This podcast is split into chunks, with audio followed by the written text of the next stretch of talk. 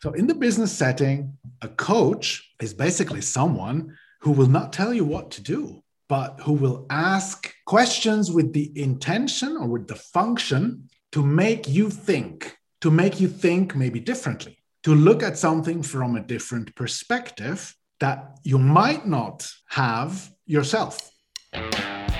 Welcome to the Seton Hall Undergraduate Leaders Podcast.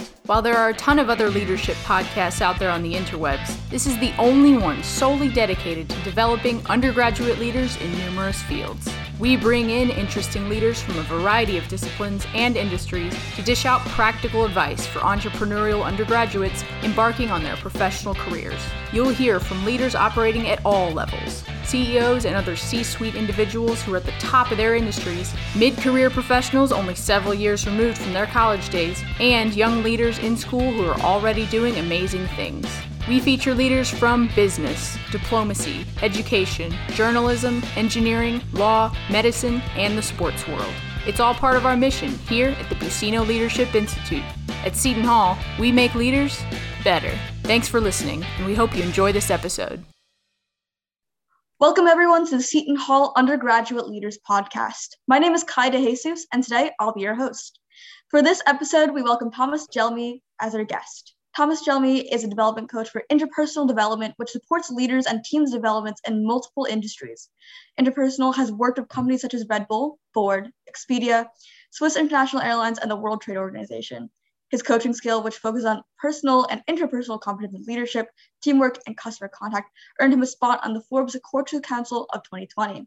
Not only is he a speaker, but he also creates podcasts and videos for his teachings. Furthermore, he wrote the book Breakthrough What Cabin Crew Can Teach You About Leadership, Teamwork, and Customer Contact, which examines interpersonal relationships in the confined space of an aircraft. Thomas Gelmi, welcome to the podcast. Thank you for having me, Kai.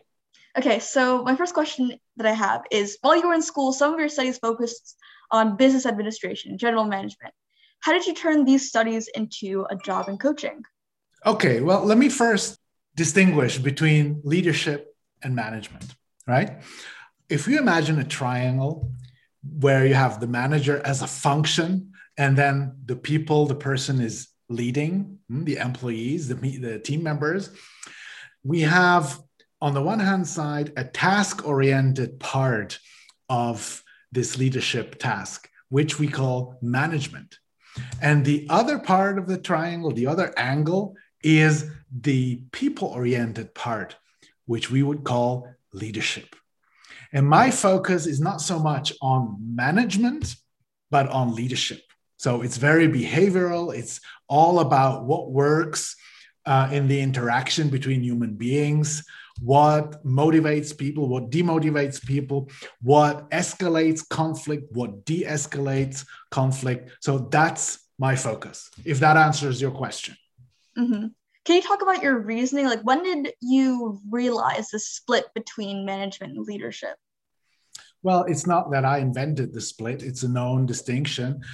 But for me, it was very early in my in my career it became it became clear and became obvious that what really matters in organizations is the leadership part you know when it's about people how to deal with people. Because no matter whether you're in b2b business or in b2c business uh, most people will know the uh, these these acronyms. It's business to business or business to consumer.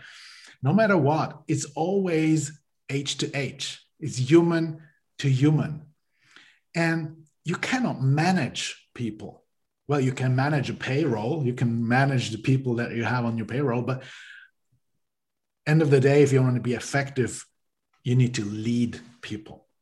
And very often, these leadership skills, these personal and interpersonal skills, are referred to as soft skills. And most of you probably heard the term before soft skills. And then there are the hard skills, which implies a little bit, or it has a, it has a slight connotation of soft skills not being as important as the hard skills that really matter, right? to me, in my experience, is really the opposite. It's really the other way around.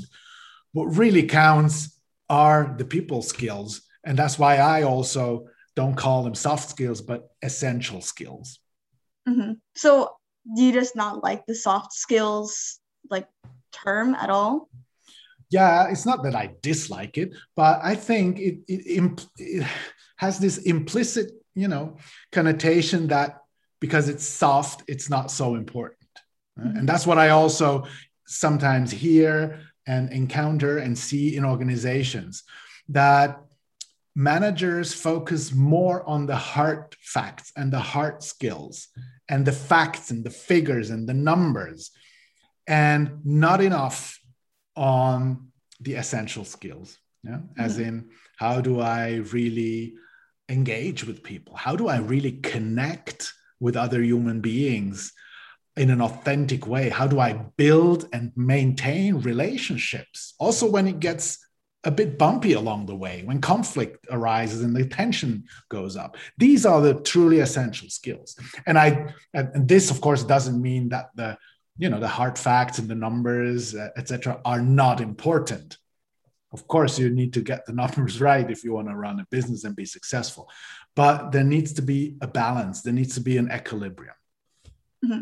so i guess on the on a personal level if you if one person is thinking about their management skills versus their leadership skills. How does that sort of like what is that balance? What is like how does that intertwine i guess on a personal level rather than yeah. on a business level? Yeah. What's the balance you asking? Well there's a quote by i think it's uh, theodore uh, roosevelt who said people don't care how much you know before you before they know how much you care.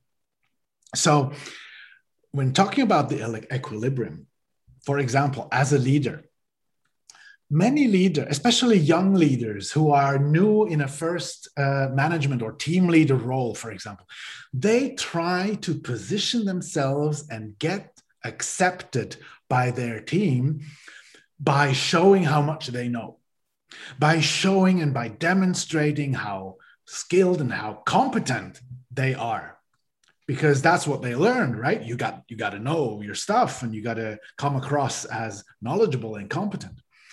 Well the worst thing that can happen if you try to gain your team's acceptance like that is that people feel intimidated or maybe even anxious because there's somebody who there's apparently someone who knows a lot who's very competent and maybe knows best Hmm? or knows better all the time.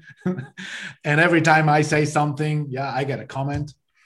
So when we talk about balance, it's really about turning the whole thing 180 around, which would mean that if you really want to be accepted by your team and have followers as a leader, because only then you are a leader when you have followers, make it a priority to first gain trust, to first connect with people, show that you care, not just about yourself and the business, but also about them. And that's the basis for excellent collaboration, for effective collaboration, for high performance. And then you can add on top uh, and demonstrate on top of that how much you know and how well you know the business and how competent you are. Then that's a welcome cherry on the top, but it's not uh, the basis when we talk about effective leadership. So it seems like a lot of your the basis of your teachings is showing people that you care. And I guess you you I've said in the intro that you work with a lot of big companies, but for someone say an undergraduate leader how would you focus on like beginning these things? Because i like a lot of your teachings probably co- comes with a lot of life experience and a lot of just like thinking hard on it. How would you advise someone who's just starting to think about mm. it how would you what would you say to them? Okay. Well first of all uh, be aware of it that's the first step into any change or development or, or learning. Raise your awareness about the importance of these these type of skills. And then do do do the research right? Do the research online. Research about communication skills about conflict management skills. Research about the importance of trust for example in the workplace and what will generate trust and what will break trust so that's you know the first thing. Learn about the options that you have. Or maybe you want to sign up for an online class, for an e learning program about interpersonal skills, or sign up at a course at your, uh, at your university that offers this kind uh, of development. That's really the most important thing. Don't um, don't position it as a side thing, you know, as a second priority thing, but really understand that this is um, this needs to be a priority, and then make it lifelong learning. You know, mm-hmm. try things. Try. Let, let's make a concrete example. Try what happens when you make listening, genuine listening, with the intention to understand the other person's position a priority. And then okay. just observe what happens. How's the response? How does it change the quality of the interaction? If I make a priority to understand the other person before I insist on being understood, can you see the difference? Mm-hmm. One is ego driven. I want, I want you to understand my point of view. That's ego driven. And the other is I want to understand your point of view so that we can create a basis, align, find a common solution together. You see, that's much more effective. Just make experiences and observe and uh, maybe start a diary, you know. Mm-hmm. Write down your notes. What went well today? Where did I, wh- where was I effective today in my interpersonal interactions with others? What worked well? What might I need to change? you know things like that boost the growth and learning because you make it systematic yeah you're learning through experience but in a systematic way because you add reflection to it.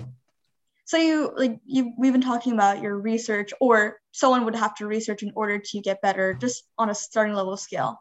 How much of this research what is the balance between doing the research on just your observations and doing research on looking up online? Because you also mentioned looking through class looking at classes at your university or maybe doing some internet research. What is the balance? How much of each do you do well you know knowing something knowing how something works because you looked it up with that you stay on the level of knowledge hmm, of know-how but what really counts of course is then how you transfer this into real life into into do how so to speak. And for that piece, the practical experience is, is necessary, is needed. So looking it up and understanding how the mechanism is, for example, of conflict management is really the smaller part. The larger part and the emphasis I would really put on uh, trying things, making experiences, and then thinking about these experiences, reflecting upon them, that's where the biggest chunk of learning really um, really happens. Mm-hmm. Mm-hmm. So, how much of people's non-work related lives could you see improving just with your coaching or with your with what you teach? Mm-hmm. Uh, it's a great question. A lot, a lot actually. And you know, I coach executives. I work with you know high level managers in organizations also, um, and it's really not not rare.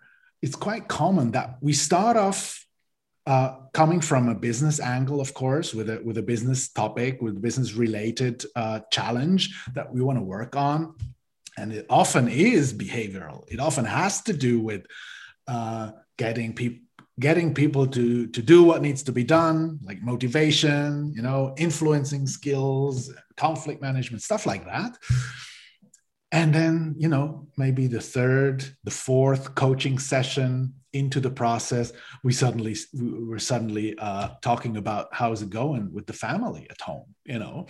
Because things are much more interconnected than we tend to believe. And the beauty about the topics that i focus on is personal and interpersonal development the beauty about this is that if you increase your skills, improve your skills in these domains, the benefit is not limited to the workplace. Of course, you improve your communication skills, every aspect of your life will benefit from it. And all the, you know, the, the approaches and the methods and the topics, they also work at home. And that also brings opportunities because then this means uh, your entire life and also family life, your your relationships, your friends, etc. You have you have opportunities to try out things and rehearse and get experiences, right? Mm-hmm. Okay, so one thing that I got from that is that yes, it definitely helps your personal life as well, but which comes first, fostering your personal interpersonal relationships your personal life to improve your work life, or vice versa? Oh, both both can can work.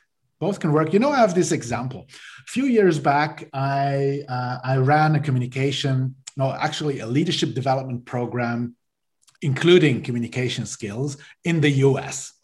It was a, a, two part program, three or four days, I believe, and then a, break of eight weeks where people went into practical application and, and, and trying things and, and stuff. And then we had a second part, another three or four days.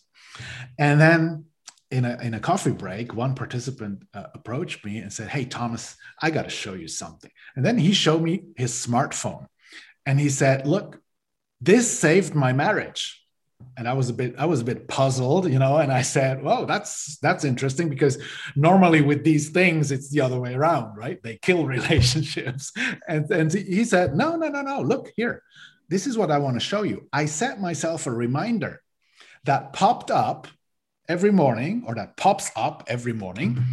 and there's only one thing it says. It says talk less, listen more. And that's it.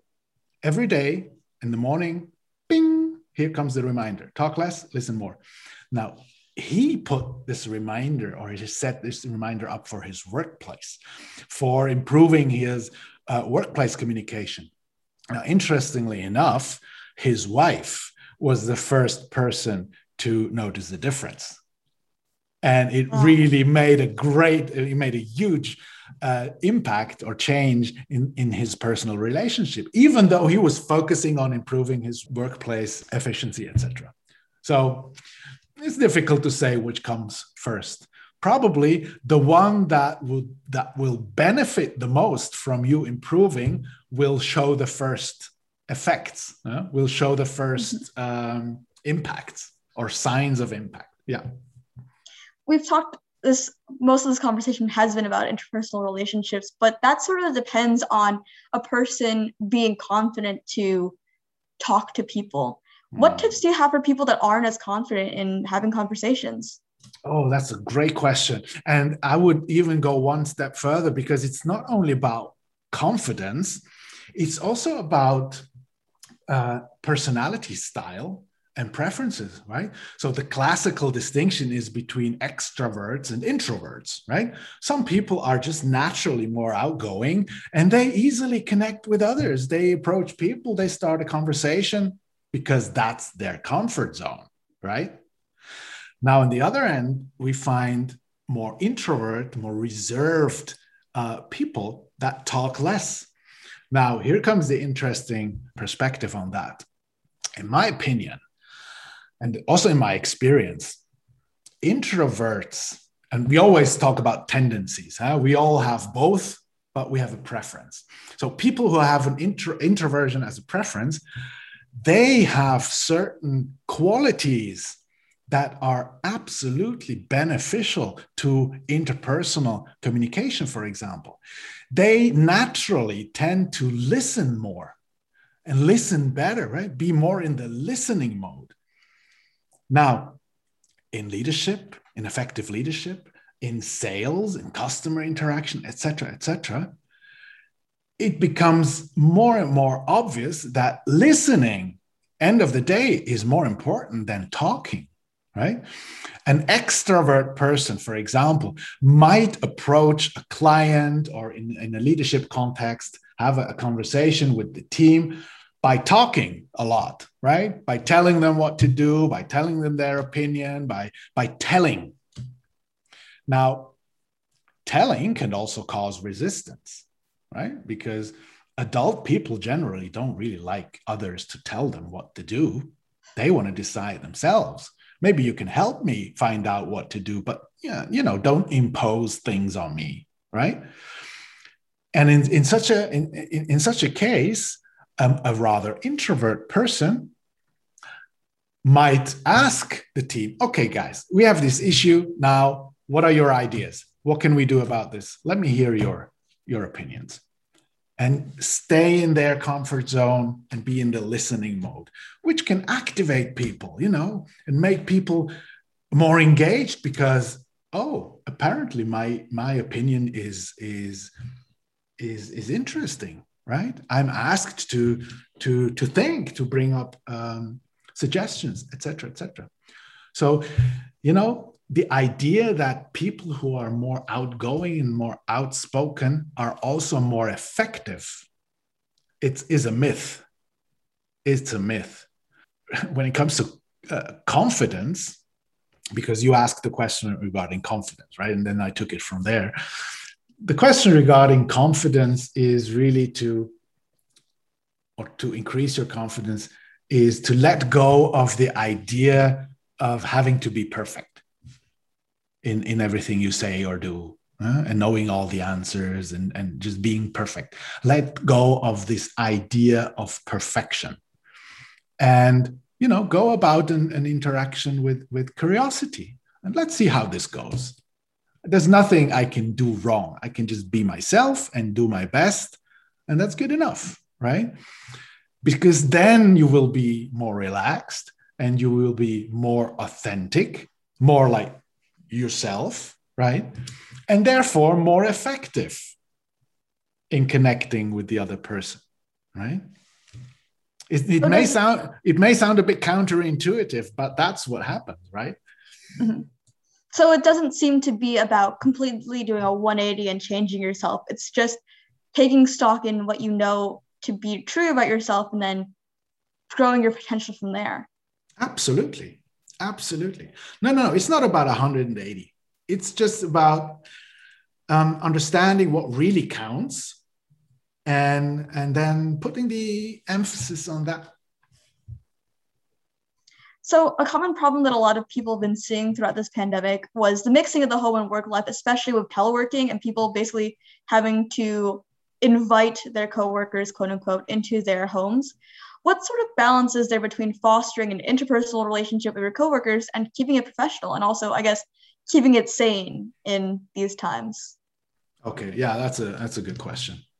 So one thing that comes to mind uh, in this regard is um, having a or, yeah having a conscious separation of the of the two worlds right this is my work this is my private life in up in my mind right in an internal separation for me and a role awareness which means that just imagine for a moment when you get up in the morning yeah and you're in this home office setting but also when you go to the office it doesn't really make a difference for the example when you get up in the morning when you go to work, you enter a, a game? Hmm? a playing field and a game. And that's where the whole day long, this game of your organization that you work for is being played. Now, when you go to work, you step into your role in this game and you play the game to the best of your abilities. And of course, you are engaged and you identify with the role and that's all good that's all great stuff and most of us are really good at that at identifying with the role and, and doing the best possible job we can right? And to thrive in the role. That's the goal. What most or many are not so good at is to be a aware that i'm in the role while i'm playing the game and B, stepping out of the role again, you know, in the evening, on the weekend, during my vacation, to really be also completely off and not always on, right? And you just imagine an American football game, right? With the guys, you know, the big guys with the shoulder pads and the helmets. When they enter the, the game, they're in the game, in their role and it can be rough. You can be kicked, you can be run over, you know, and you can fall, and, and, and yeah, it can be bumpy. But this is part of the game. It's nothing personal. That's how I would recommend to approach it, especially when at the workplace you come you, you come into difficult situations. Maybe there's conflict. Maybe you have an unhappy customer calling you. Something went wrong. No, there was a mistake. And now the customer is calling you and you get the full load on the phone. It's nothing personal. It's you in your role that is now getting this complaint and the requirement to your on your role is to you know deal with this in a professional way. Don't let it go. Don't let it come too close to you. It's not personal. You know i i tend to say the, the, the big ships on the ocean sailing on the ocean the container ships they don't sink because of the water that's around them. They sink because of the water that gets inside them. So see yourself you know as as as a ship you know. Don't let the water come in. Let it come close but yeah create a safety buffer by being aware of your role while you're playing the game at the workplace and then also step out of the role when you're uh, when you're done working. And i hope you're done working at some point you know. And in the in, in the home office setting that's where you're coming from with your with your question. In a home office setting this becomes even more important. To be connected while you're in the role to have genuine interaction authentic connection and relationships with the people you work with and you interact with virtually, hmm, of course, but then also stepping out of the role and, and making a clear, you know, a clear line and not be available 24 7 or be in your role 24 7 and maybe even having difficulties falling asleep at night because of the issues of your role. They don't have anything to do in bed with you right? They better stay on that playing field and in the game, right? So that would be uh, my answer to that question. So it seems like that the identification of the roles and even the interpersonal relationships are just as important as the fostering of the inter- interpersonal relationships themselves. Yes, yes, of course. Yeah.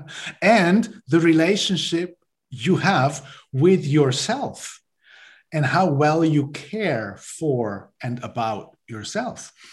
You know, the one most important relationship you have in your entire life and you will ever have is the relationship with yourself.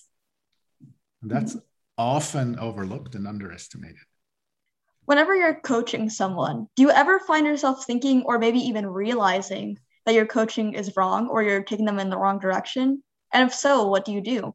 Maybe we need to define coaching because there's a clear distinction between coaching and, for example, training, yeah, or consulting.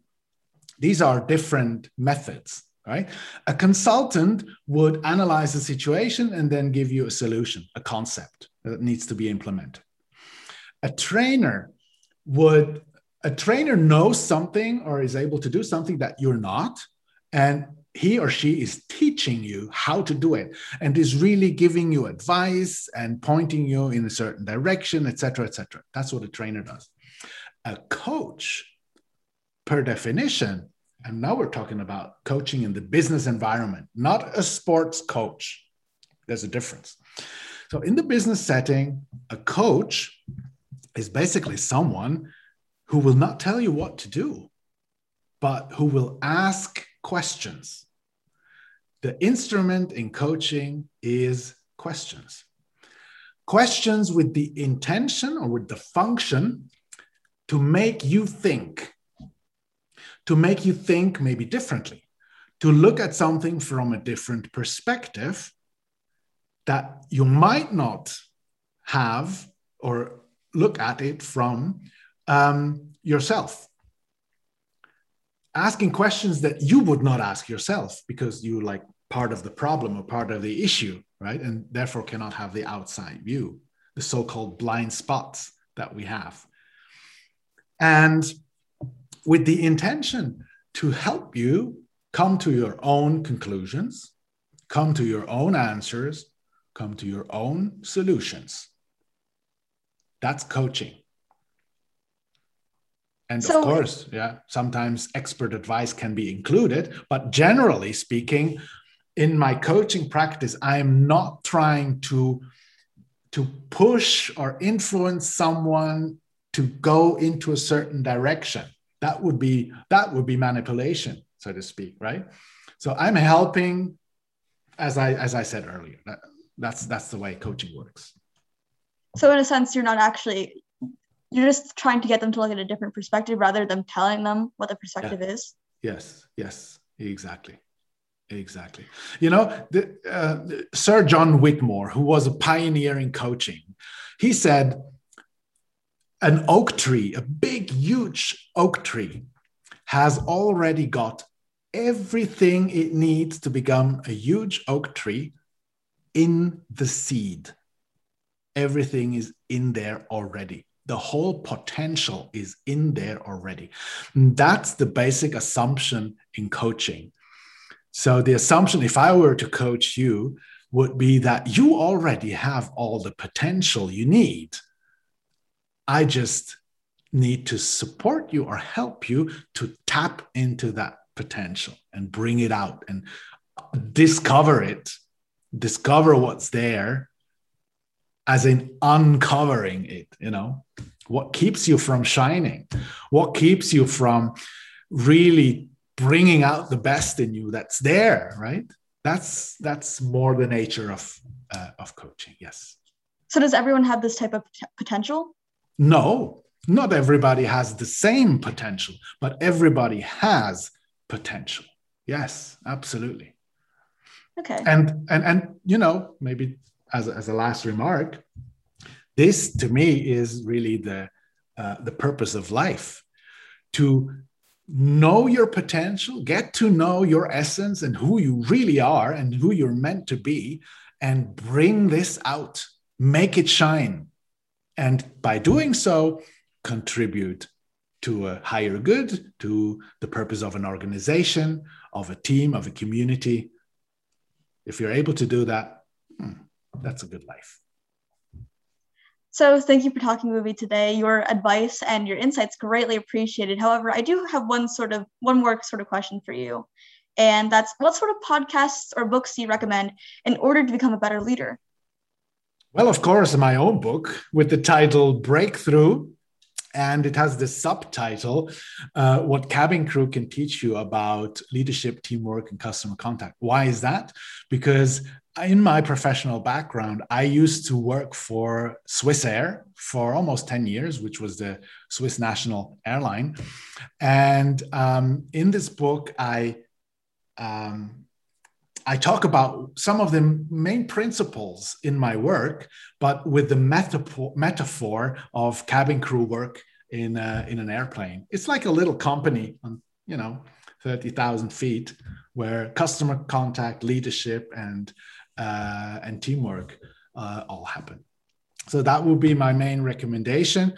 And then, you know, other than that, it's so difficult to point out something. Just look up uh, on Amazon or on on podcast uh, uh, providers what you find about leadership. There's a lot of good stuff out there. Okay. Thanks again for talking with me today. What a I, I enjoyed talking to you definitely. Thank you. It was my pleasure. Thank you for having me.